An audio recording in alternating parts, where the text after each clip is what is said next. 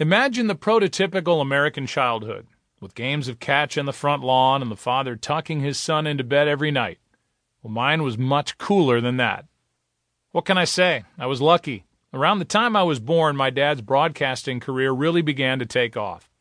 The Cardinals fired their lead broadcaster, Harry Caray, making my father the undisputed voice of the Cardinals on the radio. He also did NFL games for CBS TV and radio for many years.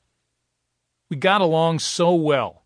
When I was three years old, he would let me sit in his office while he did radio interviews on the phone, as long as I stayed quiet. I always stayed quiet. I could tell when his voice got deeper and more precise that he was doing an interview and not just talking to a friend on the phone. I was as happy as I could be just sitting there watching him. I could not think of anything better than being with him. I was too worried about consequences to ever get into real trouble.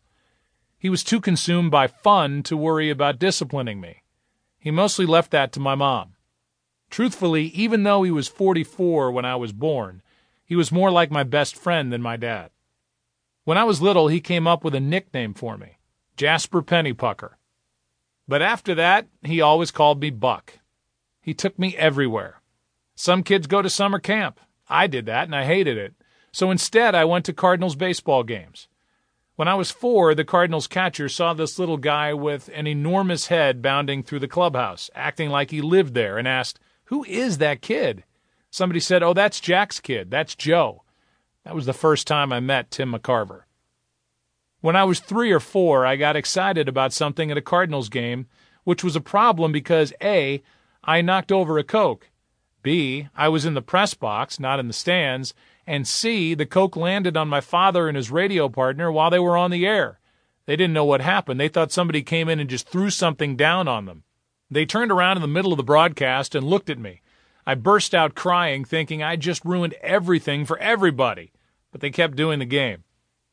All I wanted as long as I could remember was to be him. When he was home, we'd eat dinner, go downstairs, and play pool against each other. He treated me like his buddy. At other times, we'd get in the car and drive to his other house in town. We'd walk up to the front door, and when it opened, there'd be a woman with some older kids inside. They were my dad's first family. We were there to drop off a check for alimony and child support. I was scared to death. Everybody there gave me the distinct, uncomfortable feeling that I wasn't wanted. I didn't understand why at the time, but I represented something painful in their lives. When my parents met, my mom was a Broadway actress and my dad was a married man. My mom's name was Carol Lintzenich, stage name Carol Lindsay. And she was doing a musical with a touring company in her hometown of St. Louis.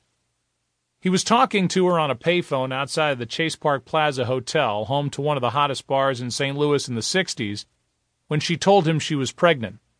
I feel like my knees are melting into the pavement, he said. He already had six children with his wife, Alice. He left her, and by extension them, for my mom. They got married in March 1969. One month later, she gave birth to a boy with a large head who cried a lot, probably because he was born bald. That was me, obviously.